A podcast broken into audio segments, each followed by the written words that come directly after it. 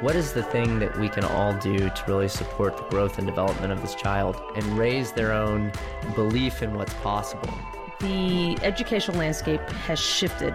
The social mobility is very segregated. Therefore, politically, the same thing is happening. The decisions you make around that child's education are of paramount importance. What can we do that would make educators' lives better? How do we make change that you can see in the classroom? They don't have summers off. They're not on a break. Most of the time that kids are not in school, teachers are still working. To impact our urban public schools, to impact the life of a child. We really wanted to elevate the profile of our city as well as elevate the opportunities that exist in education here. I'm Jen Maestas, and you're listening to Miss Education. Well, hey guys, I'm sitting here with Mr. Pedro Martinez from SAISD. Thanks for being here, sir. Thank you for having me, Jennifer. Yeah, absolutely. I'm actually really excited about this conversation. I was um, kind of, we, Pedro and I met on Friday just to kind of plan out what we were going to say and talk about today.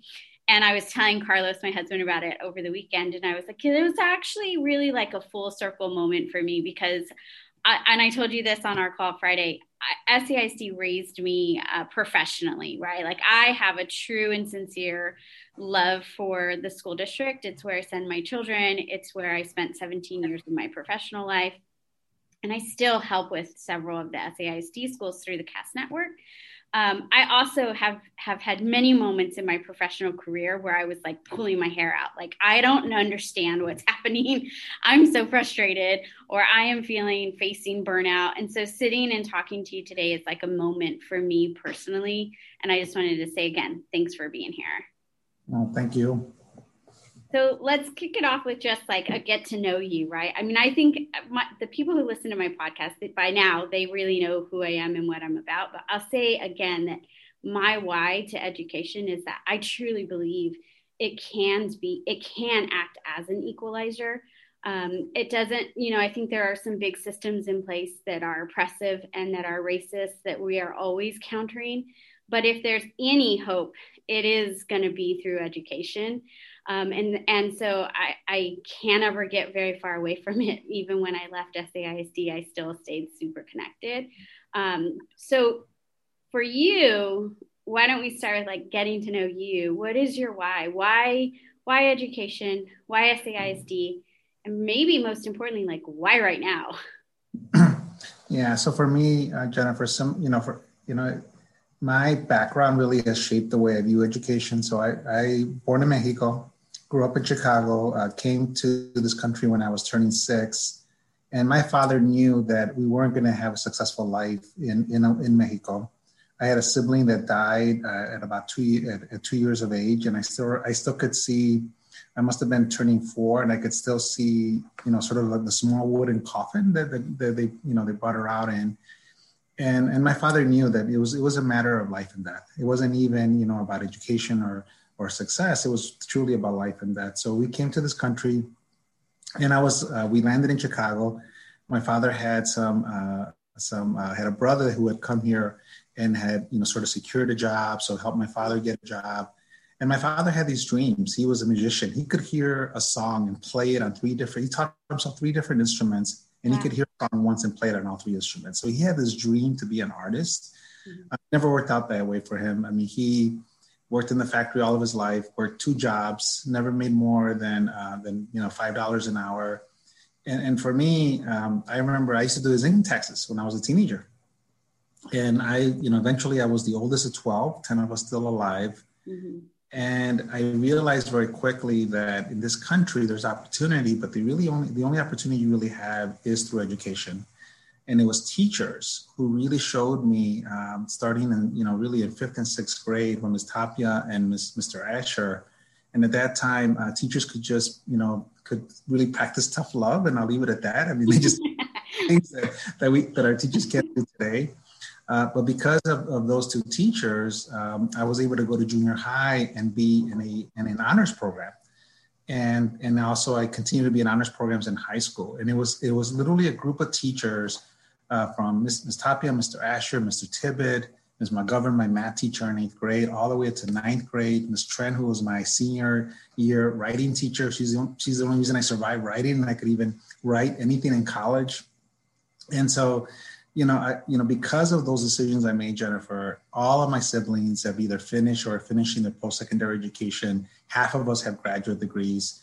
Uh, you know, half of us are in education. I have a sister who's a nurse, uh, an oncology nurse, working with uh, patients who have cancer.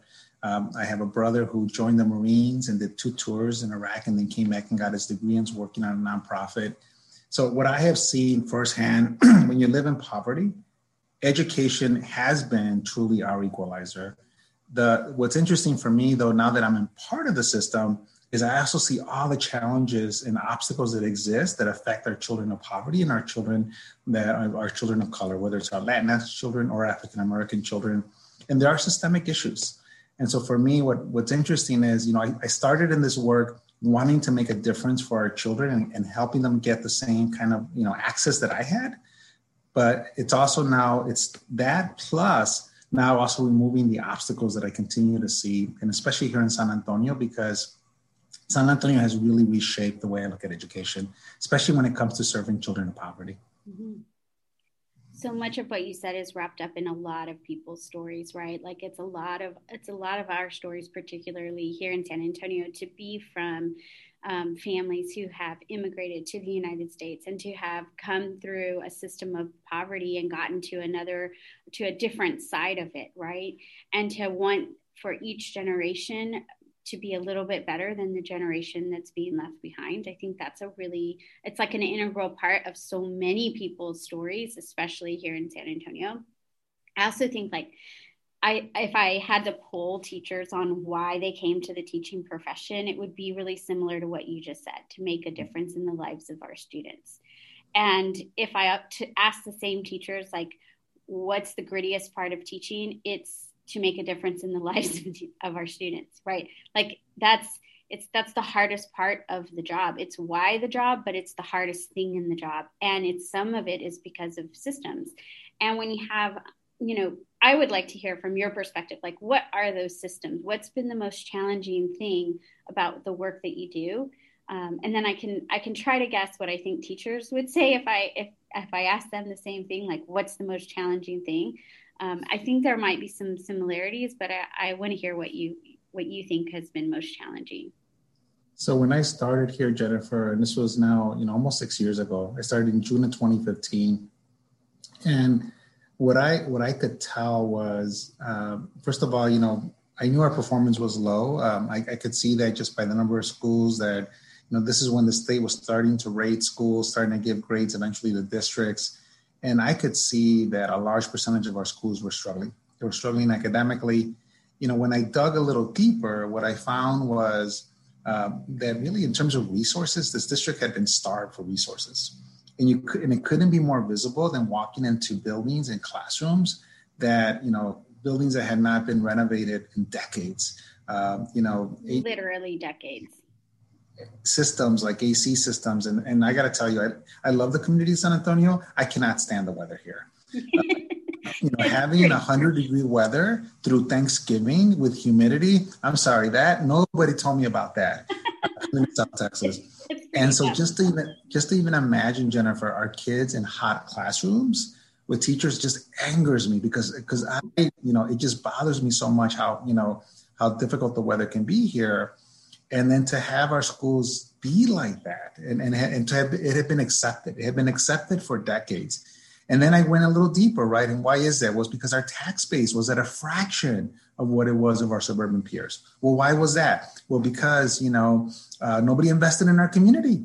Nobody everybody was investing up north. Nobody there was no strategy there was no vision to create some sense of equity um, and so, of course, and you do it, and you're doing it to a district that's 97% of children of color, over 90% of poverty. Like, like for me, the blameism of it really is what you know really you know shocked me uh, that it was that clear. And then I realized, you know, this was my first time being in the southern part of the country, and I had heard stories, you know, about how because in the Midwest in Chicago, it wasn't that things were figured out over there, not at all. In fact, I was one of these activists. Uh, you know, both my wife and I were, uh, we actually did a lot of organizing, social organizing, uh, you know, in our younger years. And I was an activist in college. I, I did hunger strikes because there wasn't uh, an appropriate representation of Latinos at U of I. Uh, my wife started her job as an organizer, literally organizing families around safety, around making sure that police were being responsive to the neighborhoods, around housing practices. So this is our background, Jennifer. And so basically coming here, what I saw was, well, here we have representation. I saw, you know, you know, you know, leaders of color, you know, at the city level, at the at the county level, even starting at the state level, and yet I saw this blatant, blatant uh, sense of inequity and I could see how it directly impacted our schools. And so for me, those are the systems that I have, you know, for you know, since I began here. And I'll tell you, Jennifer, it's become for me even more more than a job. It's like almost become now an obsession to mm. try to dismantle these systems. And then what, what's complex about it is the individuals within the systems, they got used to them.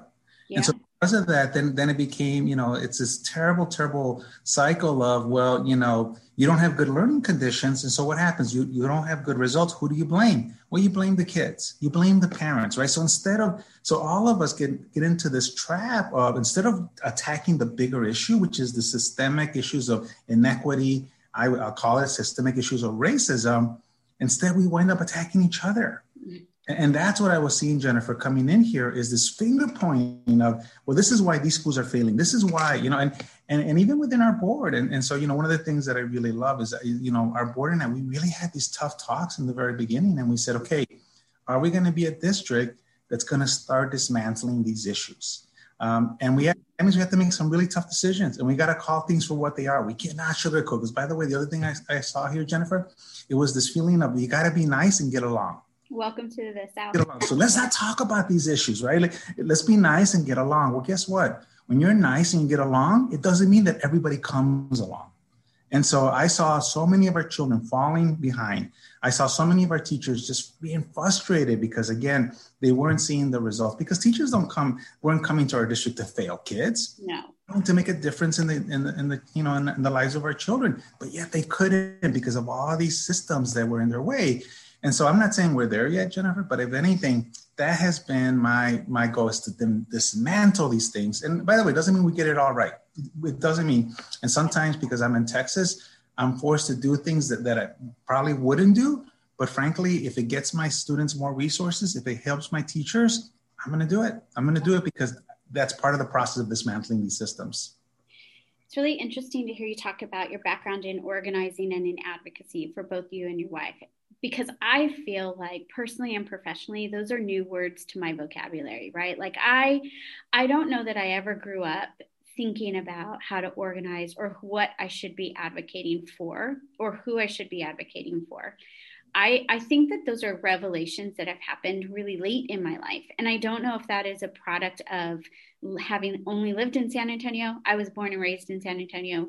I think I briefly lived in Lubbock when I was an infant, so I don't remember that. Um, and it's just not, it hasn't been part of my personal culture. I think that it's subtle. Like my grandparents and my parents broke stereotypes and they were adamant about it and they talked to us about it but it wasn't public it was like in our family these are mm-hmm. the things that i we have overcome as a family and this is why you're going to do better than what we did right like this is why you're never going to pick cotton this is why you're going to get a college education. These were first steps in our family, but they weren't like centered around our community or centered around um, even our our heritage or our ethnicity. It was it was it to me felt very much like this is what is true and right for the people living in this house, right? To no fault of my parents. I, I, I admire my my uh, my grandparents and my parents immensely. I just advocacy, advocacy and organizing aren't something that I grew up thinking about or operating in. Um, and so to hear you think, to hear your background in organizing and think about how that ties you to the work as superintendent in in SAISD, I think is it's new, right? Like I I'm not sure that I've ever heard you talk about organizing and advocacy. Um, in in the context of like why you're the superintendent right or why you stay um, i never had a professional ambition to be a superintendent um, because it's a lot of pressure and it's a lot of politicking. And, you know, I, in my top five strengths, my number one strength is harmony. And no matter how many times I take that test, my number one strength is harmony. And so for me, it's really hard to to pick um, one right way or the right way. It's it's I really am interested in figuring out how. I don't know, like it's to, it, the role of superintendent seems like there's just so much pressure, um, and I I will name that I feel like you have a devout group of opposition in your school district that is ever present and really loud in the teacher union. And so how do you how do you like handle or balance the the the loud opposition with like your your desire to advocate for a community that's been historically underserved. No and, and what this is what makes the work so difficult jennifer. So one of the things that you know i always tell my colleagues especially brand new superintendents you know, um, I never consider myself sort of one of the senior experienced superintendents, but more and more of my um, more and more of my colleagues are seeing me that way, which is a little strange for me. Uh, so they ask for my advice, and the one thing that I tell them is, you have to decide early on in this job: are you going to do this job to keep it, or are you going to do this job to to use your voice to to really fight for again dismantling these systems of inequity? And if you can't see the systems of inequity, um, then you know then I feel you know then then you're not going to be effective. At least not working in an urban district. Right. Um, you can work in a small suburban district, and by the way, there's plenty of those jobs, and and you know, and that's that's fine. But but if you're going to work in an urban district, you have to make the decision right from the very beginning because these children, these families, many of them they won't say anything to you, but they're counting on you, right? And you're their voice they're too busy trying to figure out how to pay their bills. They're trying to figure out how to survive. And, you know, uh, Jen, one of the things that I do is I, I do a lot of research around scarcity. And it's fascinating when you look at some, you know, there's, a, there's some amazing podcasts that I would recommend any of our teachers to listen to. You can just Google. Um, and, you know, it, it's, it's amazing when, when you how your brain works when you when your brain and you know and the reason i started doing this research because i wanted to understand my parents yeah. i wanted because because for me it's always been this feeling of it wasn't that my parents were bad parents but they just you know they, they struggled their whole lives right and they struggled and and i always um, you know I, I, was not a reader when i was small right my, i don't remember my mom ever picking up a book in front of me right um, my my dad loved math so he did math problems with us and guess what my strongest subject is math i was a math uh, uh, I was a double major in college, and math was one of those. And you know, for me, uh, but that was because my dad instilled it when he was small. But I don't remember very much else in terms of academics in our house. And when I started doing this research on scarcity, I realized that your brain cannot even plan or function of thinking ahead of the future because you're so busy on how to get through the day. You're so busy on getting getting through the hour. And so many of our families live like that, Jennifer. And so for me, going back to your point, um, you know, when I decided to take this job, and I really, and, and this was a, a, conversation I had with each board, each board member, and said, okay, who are we going to be? Because right now we're failing as a district. We're failing our children. I see this infighting. And by the way, you know, it's be really easy to just kind of blame one person, right? Or one group, right? It's the state. It's the state. Let's just go after the state. Or let's go after the city. Or let's go after the county. Or let's go after charter schools. Or let's go after, you know, uh, whoever, right? Pick your. And what I realize here, Jennifer, is that we had to dismantle everything. So, for example, low expectations. Um, so many of our staff were coming in here and we're already were expecting less of our children. How do I know that? I, we had some of the highest failure rates that I had ever seen in my career. How do you even explain going to Connell Middle School, where more than a third of my seventh and eighth graders were, were, were at high school age? More than a third. These children had been failed two or three times over. I mean, just it was almost cruel. When we looked at kindergarten and first grade, the amount of retention, I have never seen that before. And so for me, it, it, was it was almost it was designed. The system was almost being built because they didn't have resources, right? So people were frustrated. So what did they do? They were taking it out on the children, and because the parents didn't complain, because why? Because they're just trying to survive, yeah. right? Back to the scar- scarcity argument. And so we had really this hard. I mean, I remember those days clearly because I was already a principal and I remember the tough conversations in principal meetings and it being like it hurt. It hurt to hear and it made me angry and defensive because I thought, well, shit, I've been working my butt off. Like, I have, there's right. not a day that I have come to work and thought, like, well, whatever, whatever happens today happens today, you know, like, and, and so I, I, uh, I remember being in the seat, uh, and feeling like, man, this person just got here and he's naming all of these things that are failing. And I've maybe been part of it by extension but I know me and mine, and we're doing okay. And I had no idea that all of the other things that you were talking about were happening or true. Um, and I had full faith in my in my colleagues, right? Like you, you sort of don't know what you don't know, and you, when you are so attached to your work and you're giving it everything you've got, you're at a loss for why it isn't working. I'll just, I, I it, you're you're truly at a loss for like how can this be true when I know how much I care and I feel like I got a good education in college and I'm prepared to do the work that I am doing and I came from here and I am successful. And I you know I went through SAISD schools in elementary and middle school. I left for a charter an in district choice school um, that Northside was offering but I felt I felt competent until those conversations. And then i was like what have we been doing? Like i this is a really hard conversation um, but it wasn't not it wasn't not true like those schools were failing and we did have overage children at every grade level including first grade and we did have systems that were failing not just pockets not like one-offs where someone let the ball slip you know and and that that school was failing. It was big failures across the districts.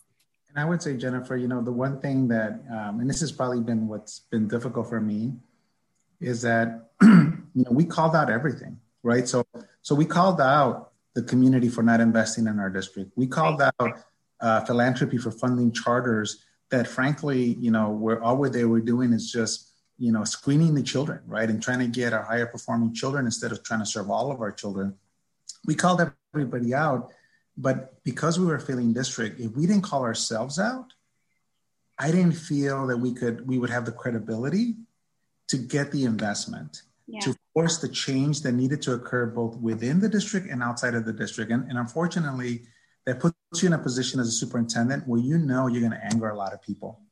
And what's interesting, you know, Jennifer, you know, the number of people that tell me now, right now that I'm in my sixth year, they said, Pedro, nobody ever talked to us that way. Mm-hmm. Nobody ever said those things. So Mario Barrera, who's the head of my Blue Ribbon Task Force, he said, you know, you called it out about how this district was doing, but you also called out the community and how they the community allowed it to happen.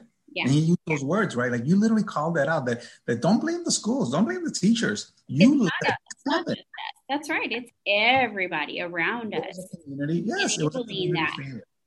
And and so because of that, Jennifer, you know, now, now let's look where we're at today, right? Because that was that was a dark time, and and definitely there's still people that are still upset. Look, I love this country, Jennifer. I appreciate when people speak out. You know, for me, I will never claim that I have all the answers, and I will always tell you I am still learning here.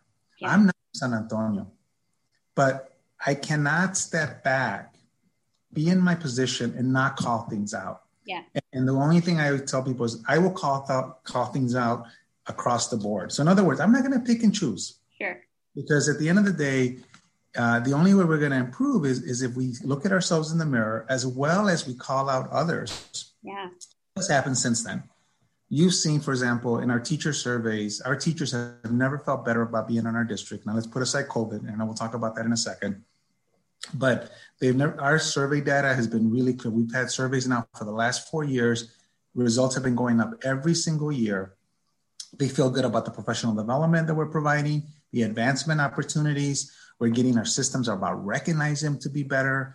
Uh, and so we've seen that. And then when you ask them, what's the number one reason why you're here? It is because of our children. Yeah. It is because of it. But now, Jennifer, it's consistent. I have no doubt yourself, other leaders like you, teachers like you, you were always here for the children, but that wasn't always the case across the district. Mm-hmm. So now we see that, you know, when we have over 85, 90% of our teachers who are doing these surveys and they're saying their number one reason to be here is because of our children. Their number one reason why they feel good about their work is because they're seeing their children growing academically. What is their number one struggle? Seeing the, you know, how to how to accelerate that, how to make that faster. That is literally their number one struggle. And I love that because I say, yeah, you're being real. Because that is the that is the work, right? I mean, what like you said, Jennifer, what drives you is also your biggest challenge. But that's a but that's a good place to be at. It is. I I wish that we could hear that louder because I feel like it's not they're not shouting it from the rooftops how happy they I don't hear that narrative as loud as other narratives. So I just want to take a moment to say like if you're listening and you are a person who is happy to be working for SAISD and who is happy to be it, you know, COVID aside, with the progress that the district has made, I, I feel like we all need to tell that story a little bit louder because I am proud of our school district and I'm proud of the work. And I and I am I will tell you, like there were many days that I sat in that seat. And I'm sorry for being so frank, Mr. Martinez. This is just the way I talk when I'm but I lots of times thought like you want me to make chicken salad out of chicken shit. And I don't know how to do that, sir. You know, like this is it's a community thing. It's not just the schools. It's that we don't have access to food our families don't have reliable electricity. Our families don't have uh, access to reliable health care um, or childcare before and after school. Um, we're not, we don't have the same resources in 78207 that someone in 78254 is. We're not, we don't have a bookstore. We don't have coffee shops. We don't have, we didn't have um, six years ago places that had free Wi Fi in in our school district where you could just go prop up and get some work done you know? Those things did not exist. We don't even have atm machines. Like being at school and wanting to like go run and get cash is non-existent um, we don't even have banks because it's a it's like it's almost a cash based society which i don't think everybody in the city realizes what living in the urban core of the city looks like for many people who live there.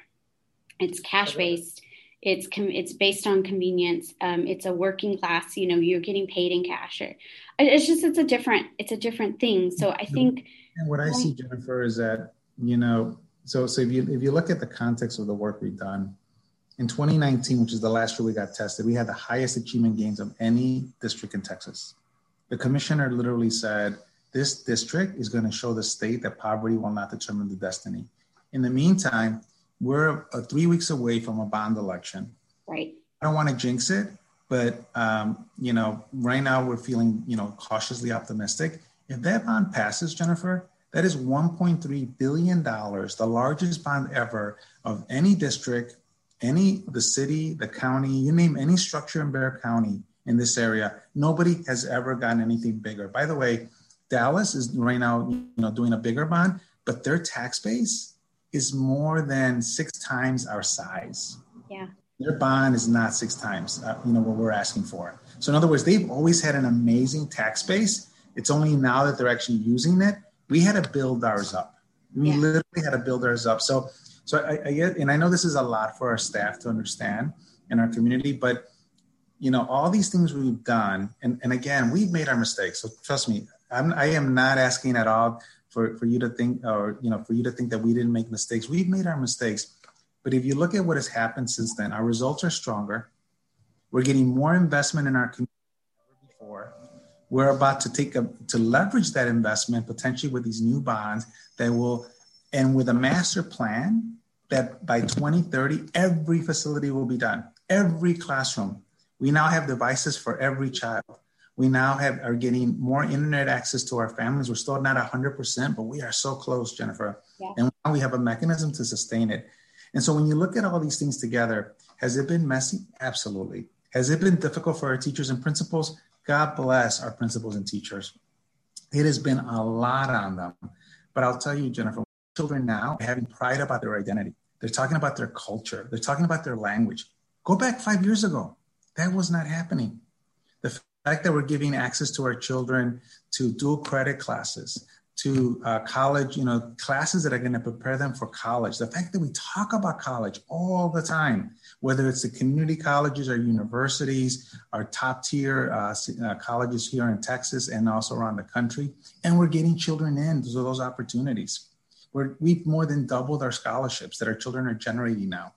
And so for me, Jennifer, when I look at all these things, yes, you know, again, throughout the process, could have we had done things a little bit better? Absolutely. There's always room for improvement. But for me, we had a we need to we needed to make sure that we were looking at ourselves in the mirror.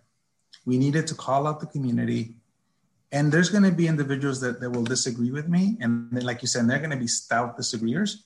But for me, at the end of the day, what I look at is okay, if you want equity, you want social justice, where have you been? Because that has been the work here for the last five and a half years. Now, you may not like the tactics, but I'll tell you, I can give you a rationale for every tactic. So, for example, you know, we get criticized because, you know, we got a law called 1882 passed to be able to fund partnerships. Well, what is that for? That is because charter schools have always received a higher per pupil amount than any of our traditional schools. They've also received a lot of philanthropic funding. And so we leverage the fact that we could do in district charters where we control the enrollment, we control access. We, by partnering with a nonprofit or a university or a college or even a charter operator, we get the, ex, the equivalent amount of funds that they get. In other words, we get the additional money. And guess what? We're able to get grants like for Gates for a million dollars. Grants, Gates has been a B school uh, almost the whole time I've been here. You know, Sonia Mores turned around that school on the east side, one of the most highest poverty areas but she was getting no additional resources.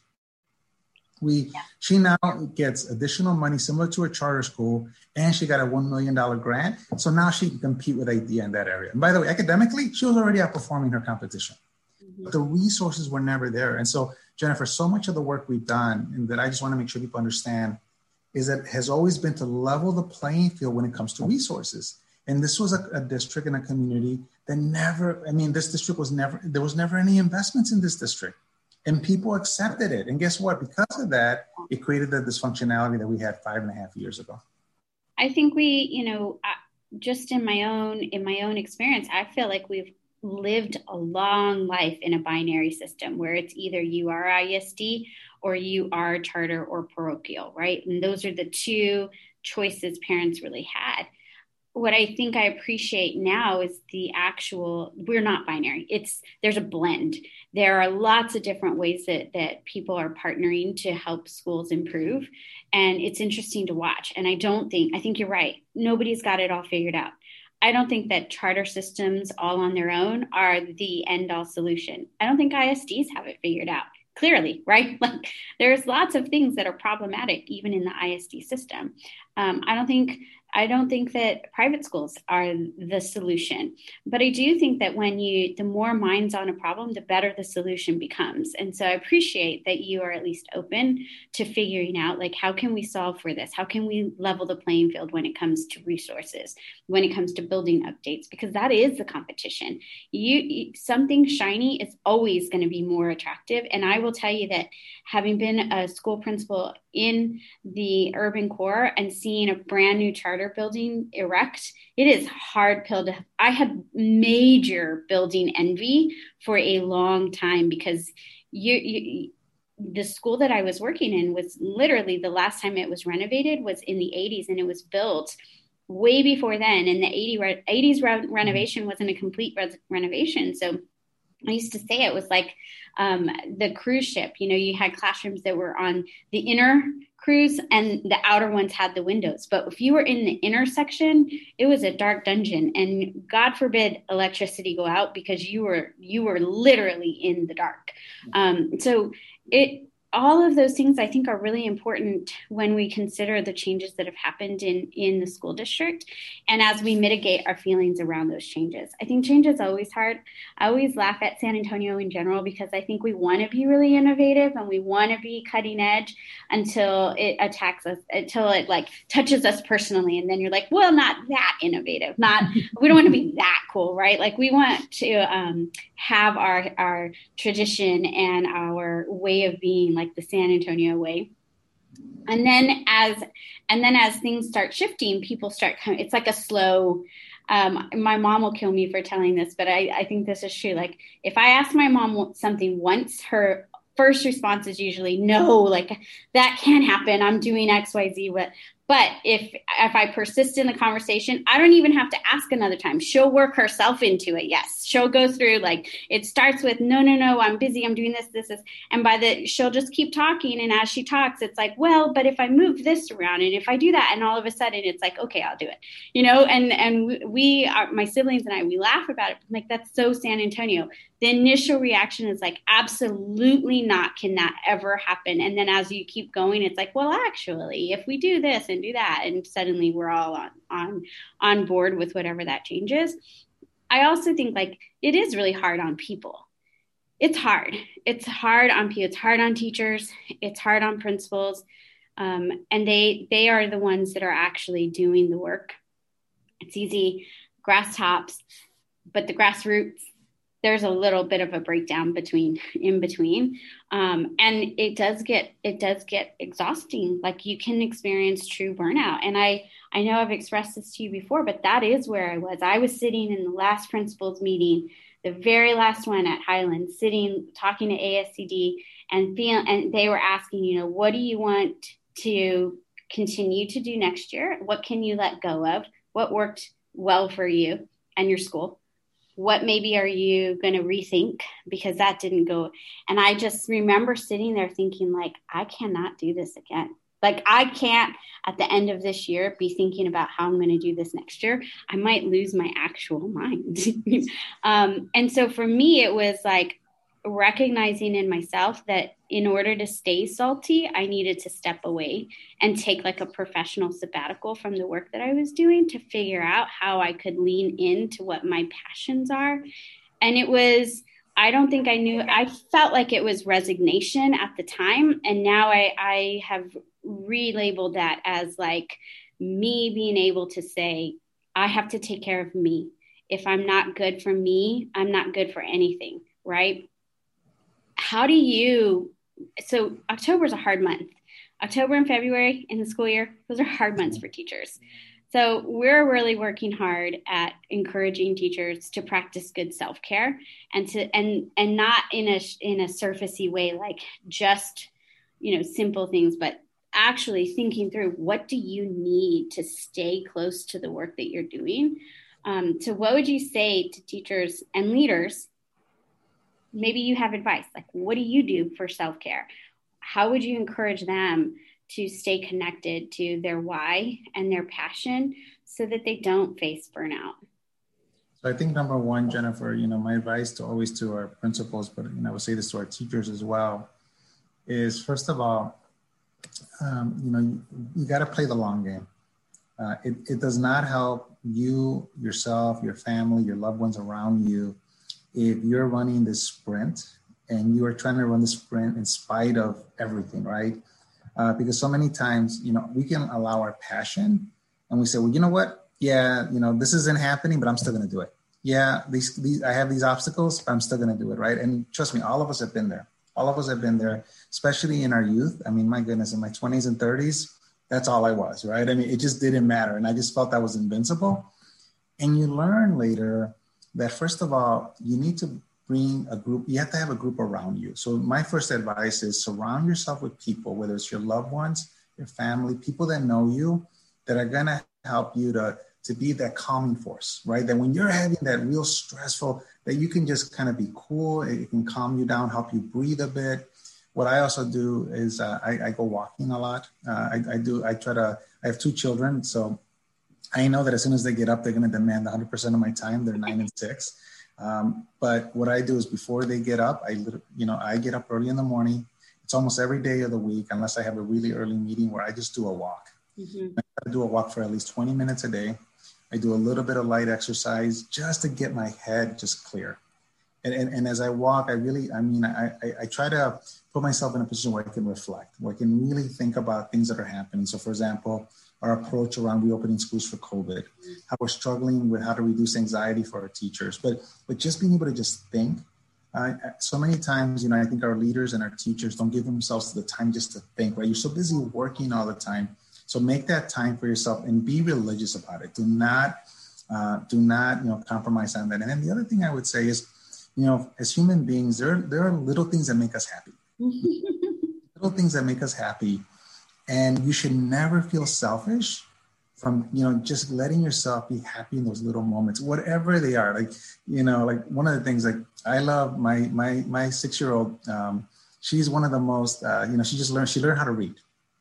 And i just love uh, reading with her because she has the greatest sense of humor and so we read these Dog Man books that have you know they're just some awesome you know you know the, the author's an amazing author and it just you know they have some just all these jokes within within the stories and my little girl just cracks up we both crack up together and I realized like those moments, they're just precious, right? And and and it isn't a lot of time, but I you know every night we try to just so I just say find those moments that make you happy, whatever those are, uh, that are personal to you. Don't you know, and don't feel selfish for taking them.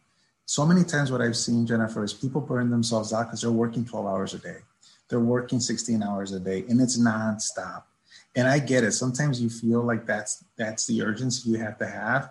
Um, but when you do that and you do that alone, um, that isn't good for you. And so that's the number one thing that I would say is find find your cohort, uh, not your cohort, your little group that, that that's your support group. I call it your support group around you, and give yourself the time to both breathe, to reflect, and give yourself the pleasure of those happy moments, whatever they are, and try to you know have you know just have them in front of you as much as you can throughout you know throughout the day because I'll tell you, Jennifer, that's what helps you get through these very tough times and they are really tough times. I think people are really worried about their own health and well being and the well being of the people that they live with. And I also think the workload is just immense in this moment where yes. people are trying to figure out like how do i plan for the kids that are face to face and simultaneously plan for the kids that are learning virtually um, and learn myself because these are not all of the systems we're using are systems that we've used in the past so you know, Google Classroom's always been around. Um, Canvas has been around in higher education, but they're not things that every teacher has been using to proficiency, right? They were like the add on, the extra, the extension, the gold star. Um, and now everybody is relying on them to reach every student. And so I do think like it is, I think we ha- probably have a huge cohort of people who are pulling 12 to 14 hour days right now, at least, yeah. at least Monday through Friday. Um, and I think like kind of circling back on on your ideas around organizing and on being voice or, or, being a voice in in the larger community i feel like teachers are longing to have their maybe and maybe that's why some organizations like the alliance have such a loud platform is because teachers are eager to have their voice represented in some way. So if people wanted to let you know or wanted to to weigh in on what's happening at schools or what what the right protocols might be or what the workload really is and they just want you or the school board to feel to create a space and just let them let them get it off their chest. Like how would they do that? How because i think that too is part of self-care is like recognizing this is what's this is what's keeping me up at night and i need to yeah. put it somewhere other than in my head. It needs to be like with my support group of family or coworkers or but sometimes like that's just venting right like my husband was never going to solve my principal problems god bless him. I love carlos to death. He just held me right? Uh, he was along for the ride but he didn't have any social or political capital that would change my work life. You know what i mean? So like how do they change their work life in in in service of self-preservation and in like staying with a job? Because i think teachers are at a point where some teachers are at a breaking point where it's like do i even want to be doing this right now with my life so jennifer here's what i would say um, so first of all you know and my, and my wife always says this about me i tend to always look ahead you know i, I tend to be a planner um, and i think where it comes from is when i was growing up my, my present was i was miserable mm-hmm. i was angry, you know, when I was thinking of the real, what I was going through in real time, uh, because my family was poor. You know, I would watch TV and I'd see the Brady Bunch, and I'd say, well, why couldn't my family be like that? They have a lot of kids, and look at them; they have a nice house, right? And they have, I mean, I mean, why can't my family be like that? And so it was always, I grew up like that, and so for me, the, my best way to survive that is I just thought ahead. I just thought ahead, right? I, I just planned ahead. And so here's what I would, you know, tell our staff is here, here's my best, you know, intuitive guesses on what's happening with this with this pandemic. Number one, um, we're going to probably have a vaccine that'll probably be approved. It could be by the end of this calendar year. The earliest I'm hearing now could be Thanksgiving. Trust me, our nation is not going to allow another summer where where our you know our citizens and our residents cannot go and travel. Just it's not going to happen. You know, Jennifer, they're going to want you and Carlos to be on a plane somewhere going to a resort. They're going to want teachers to go on a plane or to drive somewhere and go spend money. That is just that is that is the way our country is set up, right? And so by next by the end of the school year, I I predict that we'll have a wide distribution of a vaccine. We'll still be having a lot of safety precautions. There'll be a lot of things that are going to stick, you know. Just like after 9/11, there was a lot of things that stood, right? Even like security checks at the airport. Trust me, there's going to be a lot of things that are going to stay after COVID. COVID will not go away, but it'll be manageable. It'll be much more manageable than what it is this year. So, so I want our staff to always look back, not to make decisions that are going to affect their life. That uh, when you have a situation that's going to change and is very dynamic, and it's going to change over the next six to nine months, is, is my prediction. So that's number one. So, and then what, what I've been telling our staff, Jennifer, is that we as a district, our actions, we need to look back and be proud of them. I would say as an individual, you need to make sure you're proud of your own actions, your own decisions. And at the end, it's a personal thing, right? You you'll make the right decisions for yourself. The other thing I would I would advise is if you feel alone, then that is the prop that right there is where where I need you to do something. So whether it's an email to me, whether it's an email to Ms. Patti Salzmann, our Chief Academic Officer, uh, talking to your colleagues, talking to your principal, because what I don't want, Jennifer, is I don't want any of our staff to feel like they're by themselves. We, trust me, what I cannot do is I can't eliminate your anxiety. I cannot eliminate your fear. We are all going through this together. But that's the one thing I can do is to make sure that we're all going through this together, that it is not you going through it by yourself. And if you do, please, you have to reach out. And the way I look at it, Jennifer, we, we are seeing across the country more and more suicide of our students across the country. It is a troubling, troubling uh, trend that I'm seeing. And one of the things that I worry about is why? Because those individuals, you know, those children are isolating themselves. They feel like that nobody can help them, right? So imagine how you know our children in that situation. You got to put yourself. You got to step back and say, okay, am I putting myself in that situation where I'm isolating myself and I'm not asking for help, right? So just just like the way all of us, right? We would want any child who's feeling like that to reach out for help, right? Because all of us, all we want to do is just help that child. I would tell our staff, our teachers, our principals, our support staff, do not put yourself in that isolated because that is what happens, right? When you isolate yourself, everything just looks like it's not going to get better and people get desperate.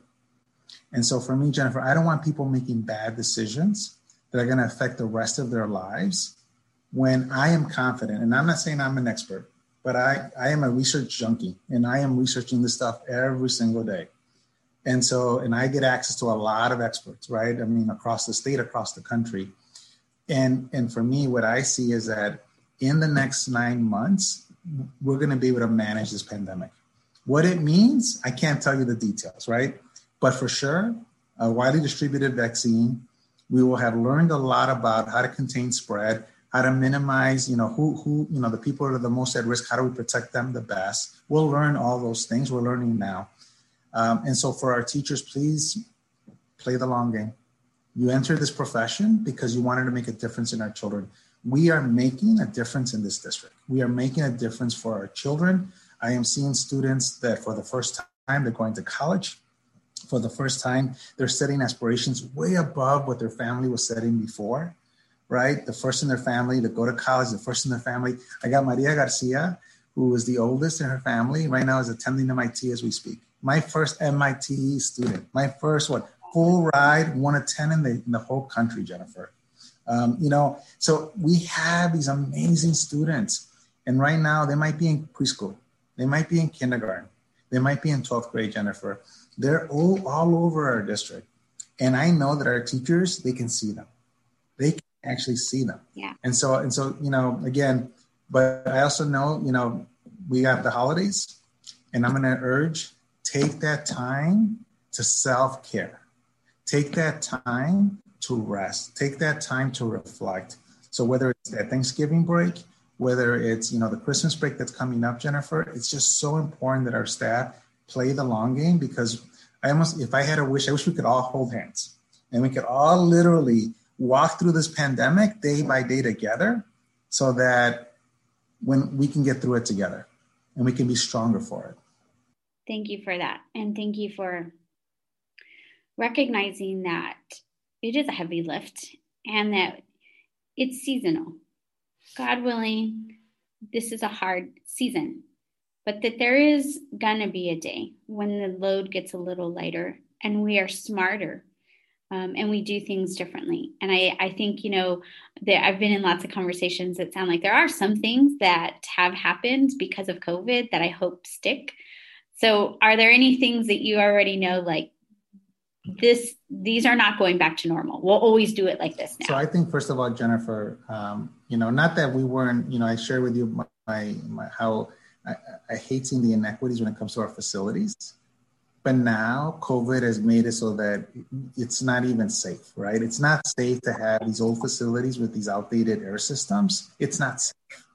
Um, it's not just about a comfort anymore. It's literally about safety so I don't see us going back on, on, on, our standards for what our buildings have to be, right? Whether it's, you know, hopefully passing this bond on November 3rd, uh, going for the next bond so that we finish all the facilities, making sure that we replace all the old AC systems, all those things we're not going back. The high level of just God, and God bless our custodial staff and our food service staff and our bus drivers. Seriously. They are there in the front lines, you know, sanitizing everything, feeding our families, delivering food to our families, transporting our children. God bless them, you know. And so, you know, the all the safety precautions, I don't see those going away. And I'll tell you, you know, Jennifer, the fact that you know people are wearing masks and we're so so tight on procedures. I mean, it is amazing. I feel bad sometimes for our families, but I mean, our procedures. I mean, they are rigid. They are rigid in terms of they, they are not compromising safety. I think a lot of that will stay. And I think it might help our families in terms of, you know, lessening the spread of the flu, lessening the spread of colds, you know, things that we see in any given normal year. I think our safety precautions are actually going to help with that as well. So I think those are things that are going to stay. Uh, I think leveraging our technology going forward every year, every every child should have a device without exception. Every every child should have access to the internet without exception. Don't. yeah, that the internet is huge. I mean, I feel like we live um, in SAISD. We live just north of, of downtown, and we are in the digital divide. Like we all have the we all have devices. We had devices before COVID, but the internet in our house is the worst. And there, and we have changed providers. We have called and complained, and the the the feedback that we always get is like, well, it doesn't, the technology doesn't exist in your neighborhood yet. It hasn't made its way to the urban core, which is so frustrating. And so I think, like, yeah, even if every kid has the device, we still, the ripple effect of that is now we need the internet access. And I'm glad that that's not, that is like on the horizon and things are getting better um, in terms of like long term citywide access to and the we, internet. Yeah, Jennifer. And on that front, I mean, I'm really part of the partnership we developed with the city we now have our dark fiber that we just that we just finished and lit up. And now with the city, we're actually uh, investing in equipment to give access to our children to our network and so into the city's network. And so it's going to take time. We're literally starting with the west side and we're moving across the district, but the pro- the collaboration that is happening now because of COVID, I'll tell you, is another good thing for us for it to stay because we're finally addressing these issues like the digital divide. I think that that's helpful too in terms of self care is to like know the information, right? And to hear it firsthand, to hear superintendent say, here are the things that are happening that are going to stay and they're going to be good for us. And we're going to make it out of this. Um, and everybody needs to rest. And I think that there's an element of grace around rest that hasn't always been present, right? And I feel like this is um, just one of those moments where we can really lean into the idea of rest because there aren't a lot of places for us to be anyway. So if if we if we had if ever there was a time to lean into resting, I feel like it's now. And I feel like sometimes prioritizing or like when you said scheduling your daily walk um, to schedule daily downtime too is really important to not work 12 to 14 hours I feel like teachers have um, educators. I, I, keep saying teachers, I mean it with a capital T. I really mean principals, you, everybody. Um, I think we really grapple with this idea of like juxtaposing guilt and exhaustion. We're like, I'm so exhausted, but I'm guilty if I don't do this. I'm so tired, but if I'm not doing it, who's going to do it? Who's going to be there? If it's not me, then who? You know, um, and it's kind of altruistic, but it's true. Like we're always balancing this responsibility. Um, so I think it's important too for our leaders to just say, "Hey, stop. It's okay. We're in a new. All of the expectations we had before." Are different because of this in this moment. And so if you have to, if you have to rest, then you rest. But it's different to hear it coming from you. Yeah, I, I just think I think it's important, Jennifer, that we play the long game. And the most important thing is I don't want any any of our staff to feel like they're by themselves. Um, I think all of us more than ever we need to we need each other. We need each other, and our fa- our children need our teachers. I'm just going to say it that way. They really need. Uh, our teachers are their lifeline more than ever because again our families are trying to figure out how to survive by the hour by the day. And that's why again i encourage our teachers to look at some of these scarcity podta- uh, podcasts that really help you understand how their brain works. And it may mean better appreciate my parents. It made me better appreciate what i went through growing up. Um, and you know and i'll tell you i mean part of this is helping our children understand what's happening right now because they're trying to also analyze it. And so I know it's a lot to ask of our teachers and our counselors and all of our staff, our support staff. But here's the thing you said this earlier, Jennifer. What is the number one reason why we're all motivated by this work? It is to support these children. It is to support our community and our families. And so for us, that is what that's what makes us happy, right? At the same time, it, it, it creates a lot of anxiety and it creates a lot of stress, but it also creates our happiness. And so for us, the trick is how do you balance those two things? It's like the yin and the yang. How do you balance those two things together? Because um, trust me, for, for many of our staff, if you leave this work, you're gonna miss it. You're gonna miss it. You're gonna miss it, and and and you're gonna because again, it's your source of happiness, just like it is your source of stress. And then count on me and our staff to help you reduce those stressors. In other words, don't take us off the hook to re- to reduce your stressors, whether it's more support in your classrooms, more support in your building. Again, we're fighting for this bond right now, Jennifer. Why? Because we know that that's what our teachers need, right? That they need those classrooms to be at that level. That's what our students need. So again, you know, as a district, we need to do our part. Uh, but I want our staff to know again, please help us figure out how to reduce your stressors because we need you to be healthy. We need you to to be able to, to be able to sustain, you know, the energy that you have right now. Because again, we're going to get through this. We're going to get through this. And I have no doubt of that. Thank you. Thank you for making time to talk to me today. I, I truly appreciate it. Thank you, Jennifer. Thank you for having me. Absolutely. You can come back anytime, sir. I'm sure there's lots to lots more to talk about. I'm Jen Maestas, and you're listening to Miss Education.